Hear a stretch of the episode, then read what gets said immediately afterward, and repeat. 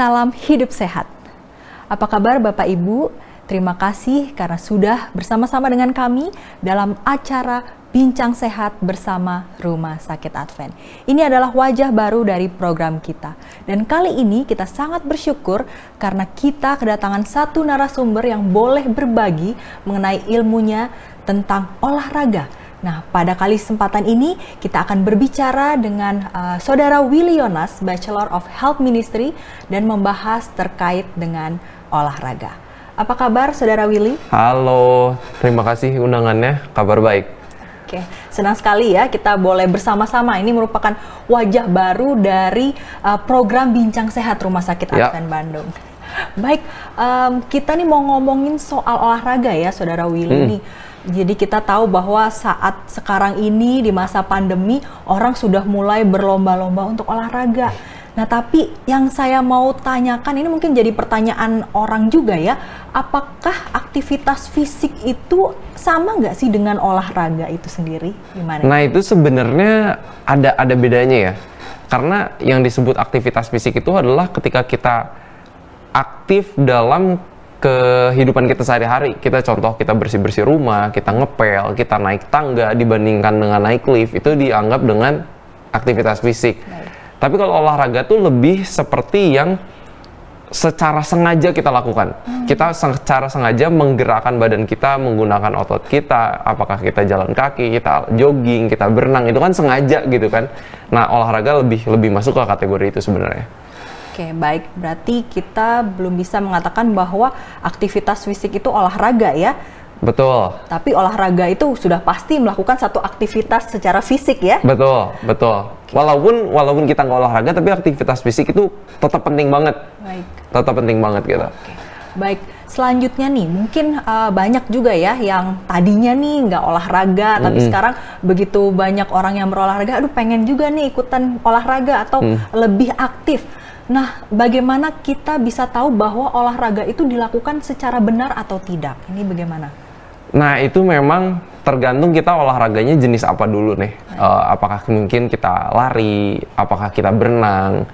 Uh, kita mungkin pasti, apalagi kalau olahraganya kayak sport ya, itu kita perlu berguru nih belajar sama orang-orang yang udah pernah melakukan olahraga itu dulu supaya gerakan yang kita lakukan itu benar dan nggak membawa kita kepada cedera karena kayaknya kan itu yang uh, sering terjadi juga nih orang lagi semangat semangatnya belajar main misalnya bulu tangkis ya. tekniknya nggak benar cedera udah gitu malah jadi nggak olahraga ya, betul sekali. jadi ya ya itu sih harus coba berguru sama coach sama orang-orang yang udah pengalaman di olahraga itu untuk supaya tahu nih gerakan yang benernya seperti apa. Baik, berarti kita harus lebih telaah lagi ya. Ini jenis olahraganya seperti apa nih, Bapak Ibu ya? Betul. Yang uh, pemirsa yang mendengarkan. Nah, uh, menjadi pertanyaan juga nih kan terkait dengan cedera nih, Saudara Willy. Uh, apakah benar bahwa uh, saat kita mau berolahraga itu pemanasan itu penting nggak sih sebenarnya untuk dilakukan untuk mencegah si cedera itu sendiri? Betul. Jadi peregangan salah satu hal yang bisa kita lakukan untuk mencegah cedera. Tapi ada juga yang perlu kita lakukan adalah pemanasan. Jadi sebenarnya konsep dari pemanasan itu kan kita pengen membawa darah itu ke area otot tertentu yang mau kita gunakan dan daerah persendian juga hmm. supaya otot sama ya syaraf sama sendinya itu siap untuk digunakan gitu. Jadi kayak mm, badan kita nggak tiba-tiba kaget gitu kan. Lutut mau dipakai tiba-tiba belum dipanasin dulu gitu kan kayak mesin mobil aja. Nah itu memang ada gerakan-gerakan yang perlu kita perhatikan. Kayak misalnya kalau kita mau lari kita perlu uh, melakukan pemanasan terutama untuk sendi kayak ankle hmm. atau pergelangan kaki udah gitu ada hip atau panggul itu juga kan harus perlu diperhatikan. Contoh kalau misalnya kita mau push up Ya. Bagusnya juga ini otot bahu tuh kita panasin dulu, kita panaskan siapin nih. Kita lagi ngasih tahu kan kayak siap-siap nih ya, kita hmm. kita udah mau gerak nih. Yeah. Jadi kita bisa lakukan uh, gerakan-gerakan uh, seperti diputar seperti ini, uh, bisa ke belakang seperti ini, atas bawah. Nah itu uh, kita bisa lakukan untuk kasih tahu, kasih sinyal nih, yeah. aku mau pakai kamu nih gitu. Okay. Ya benar sekali ya kayaknya karena kalau dipikir-pikir banyak juga nih yang mungkin terlalu semangat atau bagaimana jadi mereka nggak ngelakuin peregangan atau pemanasan terlebih dahulu. Males biasanya. Iya betul. Dan pada akhirnya ya itu cedera itu ya Pak Willy ya. Cedera. Jadi saat cedera ya maaf maaf aja ya mungkin setelah itu jadi kapok tuh ya jadinya ya. Kayak jadi gitu. malah olahraga lagi gitu. Iya iya betul sekali. Jadi uh, untuk uh, yang mendengarkan saat ini penting sekali ya untuk uh, melakukan si pemanasan ini sebelum kita berolahraga. Nah selanjutnya pertanyaannya adalah uh, terkait dengan waktu nih saudara hmm. Willy. Apakah ada waktu tertentu di mana memang um, olahraga itu akhirnya menimbulkan atau mempeng, uh, memiliki pengaruh yang baik kepada kesehatan kita uh-huh. atau um, memang harus misalnya nih 20 menit aja udah cukup nih nanti kamu bakalan lebih bugar atau seperti apa nih kira-kira? Okay. Nah, kalau soal waktu itu memang secara umum ya. biasanya kayak American Heart Association atau American Diabetes Association sarannya sih biasanya selalu 150 menit per minggu. Baik. Jadi kalau misalnya kita lima kali olahraga, ya sekali olahraga 30 menit. Hmm. Itu rules dan itu kan itu minimal ya. Yeah. Jadi kalau uh, buat Bapak Ibu teman-teman semua yang lagi dengar podcast ini kalau punya waktu lebih dari 150 menit per minggu ya kenapa enggak gitu. Hmm. Nah, kalau misalnya benefit atau manfaatnya itu bisa kita rasakan berapa waktunya, sebenarnya bisa itu tuh tergantung juga dari intensitas kita olahraganya. Hmm. Karena yang aku baca ada mungkin kalian juga pasti udah tahu ya tentang HIT, HIT training high intensity interval training. Itu tuh jenis olahraga yang waktu misalnya 20 menit olahraga tapi intensitasnya tuh tinggi. Jadi nggak banyak berhentinya gitu kan. Kadang kalau orang nge-gym kan kayak angkat uh, barbel gitu kan. Istirahat ngobrol-ngobrol aja satu menit. Nah itu itu nggak bukan high interval training gitu kan. Jadi kalau orang-orang yang punya waktunya singkat bisa waktu 20 menit olahraga dengan intensitas yang tinggi. Hmm dibandingkan dengan orang-orang yang punya waktu lebih banyak 40 menit tapi intensitasnya sedang sebenarnya benefitnya sama yang bisa kita lihat. Nah tapi yang mungkin yang perlu diperhatikan adalah uh, kondisi kesehatan masing-masing. Ya. kalau udah punya sakit jantung gitu kan ya, uh, ya pasti obrolin dengan dokter jantungnya tapi pasti tidak disarankan untuk yang melakukan olahraga intensitas tingkat tinggi. Baik yang jangan yang berat dulu lah ya. Jangan yang berat dulu. Ya Baik, jadi Bapak Ibu atau saudara-saudara yang mendengarkan, kita mungkin lebih pahami juga ya tubuh kita nih. Nih, jangan apa jangan sampai juga kita karena mungkin animonya lagi besar, lagi banyak yang berolahraga ya, Saudara hmm. Willy. Jadi langsung ngotot ngoyo untuk langsung berolahraga yang berat. Jangan juga ya. Jangan. Nah, masih terkait dengan waktu nih, Saudara Willy. Kita kan uh, tahu ya, mungkin sekarang sudah nggak banyak lagi yang WFH ya. Jadi oh. sudah pada work from office lagi nih yeah. gitu kan. Nah, waktunya nih sekarang nih banyak yang bilang aduh saya nggak ada waktu nih ya termasuk mungkin saya juga ya yeah. itu alasannya gitu okay. bahwa nggak ada waktu untuk olahraga apakah bisa nih misalnya kan kita punya waktu serat, uh, disarankan 150 menit uh, seminggu hmm. apakah jadi kalau misalnya kita memang lima kali berarti kita kira-kira 30 menit ya untuk yeah. satu kali apa kita berolahraga apakah bisa uh, satu kali berolahraga di hari yang sama itu kita bagi nih Pak hmm. Willy gitu nggak hanya langsung 30 menit langsung aja gitu kan langsung kita berolahraga hmm. atau bisa nggak misalnya pagi dulu atau nanti mungkin efeknya kira-kira masih sama nggak untuk tubuh kita okay. nah itu memang kita harus pinter-pinternya nih karena aku percaya kalau soal kesehatan itu sangat berkaitan juga dengan manajemen waktu kita gitu dan seperti yang Dewi tadi bilang, sebenarnya kita bisa pecah tuh waktunya pagi misalnya kita cuma punya waktu 20 menit, terus nanti sore abis pulang kerja, ah jalan kaki lagi 15 menit. Itu sebenarnya oke-nya oke banget.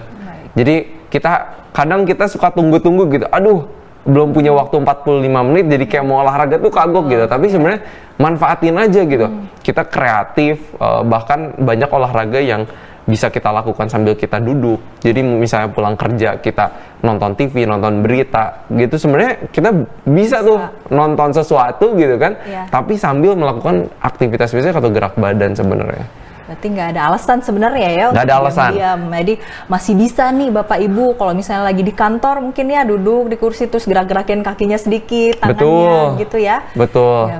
Tapi yang yang aku suka banget yang uh, ya Kak Dewi juga sering ngomong ini ya failing to plan is planning to fail.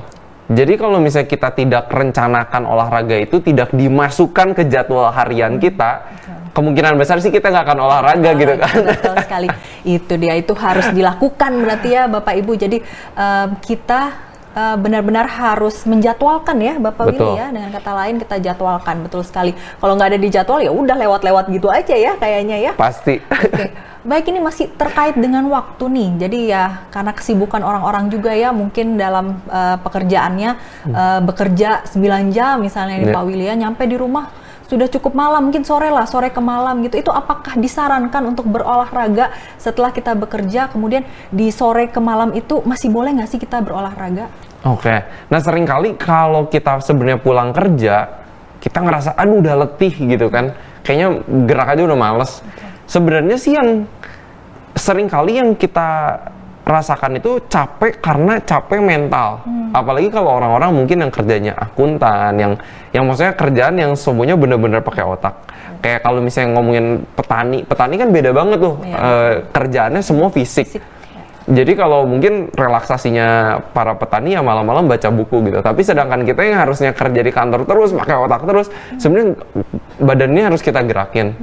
Harus banget. Nah, mungkin yang disarankan adalah kalau misalnya kita olahraga, apalagi intensitasnya tinggi, terlalu dekat dengan jam tidur sering kali bikin kita malah jadi nggak bisa tidur. Jadi contoh aja kayak aku sebelum pandemi main futsal jam 6 sampai jam 8 tuh. Eh, nyampe rumah ya mandi apa semua itu masih susah tidur gitu karena ya mungkin masih excited, masih seneng atau apa, adrenalin juga masih ada. betul. Jadi jam 10 ujung-ujungnya tidur 10.30, jam 11 karena masih ada excitement itu gitu.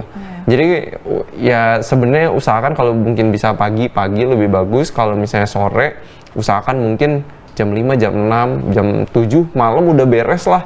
Uh, supaya jam makan malam setelah itu juga nggak terlalu dekat dengan jam tidur sih. Jadi memang eh, ya itu harus jadwal itu ya Pak Willy. Harus Benar. dijadwalkan. Disiplin ini Bapak Ibu. Jadi eh, memang benar ya kalau misalnya kita pikirkan nanti malah eh, yang akan kita eh, apa setelah kita berolahraga dengan baik malah yang kita akan tidak lakukan itu istirahat yang cukup malah ya itu ya. Betul. Nah ini Betul. dia ya dari malah kita apa eh, abaikan si eh, dari hidup sehat itu i-nya gitu ya. I-nya Kalau gitu. i-nya. Padahal itu satu paket iya, gitu kan. Betul. Udah e ya energik berolahraga. Nah, itu dia. Baik baik. Ini menarik sekali. Jadi eh, terkait dengan olahraga ini kan banyak sekali juga pertanyaan ya, Hmm. eh, Saudara Wilia. Tapi ini eh, saya juga eh, mau bertanya, mungkin mewakili Bapak Ibu yang juga rindu untuk bertanya ini eh, terkait dengan bagaimana pengaruh si olahraga itu sebenarnya. Secara Hmm. spesifik itu apa sih sebenarnya yang dipengaruhi eh, setelah kita berolahraga dan itu apa manfaatnya untuk kesehatan kita? Gitu. Hmm. Kalau ngomong manfaat olahraga tuh sebenarnya banyaknya banyak banget sampai aku sendiri berpikir kayaknya tuh kita ketinggalan banget kalau kita nggak olahraga gitu. Kayaknya sayang banget kalau kita nggak olahraga karena dari imunitas tubuh itu udah pasti naik. Udah gitu kalau kita olahraga bisa menurunkan tekanan darah. Udah gitu menjaga pembuluh darah kita tetap uh, fleksibel, tetap lentur gitu kan. Itu juga terus juga buat paru-paru kita itu ba- penting banget juga dan terus buat sensitivitas insulin buat orang-orang yang punya diabetes itu penting banget. Karena aku suka banget ada satu dokter di Amerika. Dia tuh membuat satu istilah baru namanya muscle centric medicine. Jadi kedokteran yang berfokus kepada masa otot. Karena sering kali kalau misalnya orang pengen turun berat badan gitu kan yang kita pikirin tuh oke lemak saya pengen saya kurangin lemak saya pengen saya kurangin tapi kenapa nggak ada yang fokus dengan ototnya perlu ditambahin? Karena dengan punya masa otot yang lebih besar itu manfaatnya ternyata banyak banget. Jadi wah aku mungkin nggak bisa sebutin semuanya tapi pastinya bapak ibu pasti akan ngerasa lebih bugar eh, pastinya akan resiko terhadap penyakit kronis khususnya itu pasti bisa berkurang juga. Eh, resiko terhadap kanker juga bisa berkurang oleh karena kita olahraga secara rutin. Wah, ini menarik banget ya, eh, Saudara Willy. Saya juga bahkan baru tahu nih dari Saudara Willy untuk eh, kedokteran yang em, membahas terkait dengan masa otot ini. Ini luar biasa banget ya, Bapak Ibu. Jadi eh, saya bersyukur saya menambah pengetahuan juga nih di sini.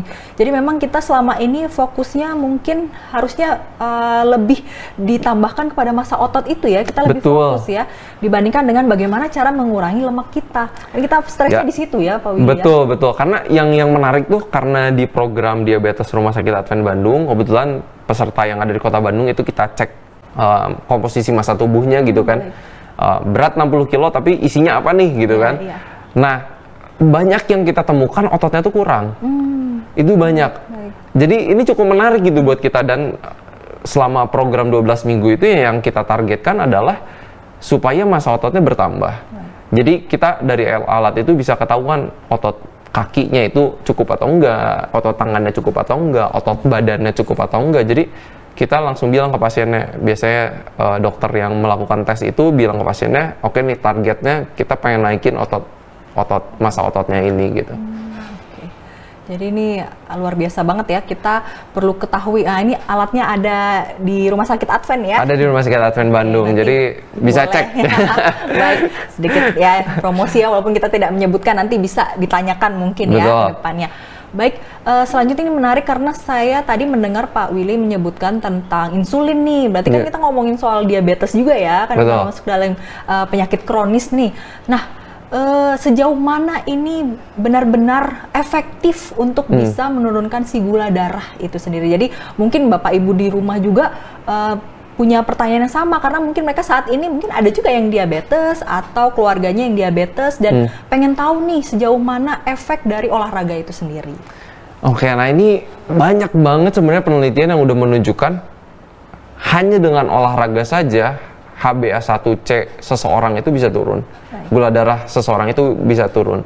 Dan yang lebih kerennya lagi adalah dosis obat juga bisa turun ketika seseorang berolahraga. Itu penelitiannya udah banyak banget. Nah, kenapa itu bisa terjadi?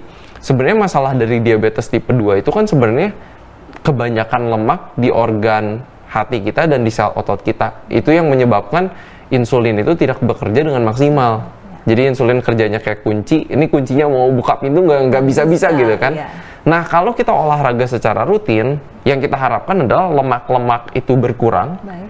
Dan kalau misalnya jumlah otot itu bertambah, lebih banyak nih tempat yang bisa dimasukin oleh gula darah kita. Makanya kenapa itu gula darah bisa turun ketika kita berolahraga. Dan dari moto kedokteran olahraga di Amerika aja, exercise is medicine gitu kan. Jadi olahraga emang emang sebagai obat. Obat, ya. Dokter endokrin atau dokter penyakit dalam suruh bapak ibu minum obat minum obat ini ya tiga kali sehari dosisnya segini. Kalau disarankan olahraga lima kali 30 menit per minggu, ya itu juga sebuah dosis yang perlu kita ikuti sebenarnya. Ya. Ini menarik ya karena bener juga itu ya obat gitu. Kita obat. biasanya kalau dikasih tahu sama dokter, dikasih tahu, bapak ibu minum ini ya tiga kali sehari, pasti kita lakukan ya karena Pasti kita itu lakukan. adalah eh, saran dokter gitu. Nah mungkin bisa kali ya, mungkin kalau di, nah ini sendiri tadi Pak Willy ngomongin soal terapi di rumah sakit nih. Ini berarti ada dosisnya juga ya untuk eh, tiap peserta atau memang Betul. disarankan ya untuk Betul. olahraga ini. Sangat disesuaikan dengan kemampuan mereka. Baik. Karena ikut program kita ada yang udah 70 tahun, ada yang 60 tahun dan ada juga yang ikut program kita 70 tahun masih jalan, masih berenang gitu kan. Tapi ada juga yang 70 tahun mungkin keseimbangannya udah agak terganggu. Nah, itu jenis olahraganya pasti akan berbeda juga. Beda ya. Oke, baik. Ini em, menarik ya karena ngomongin soal diabetes dan olahraga.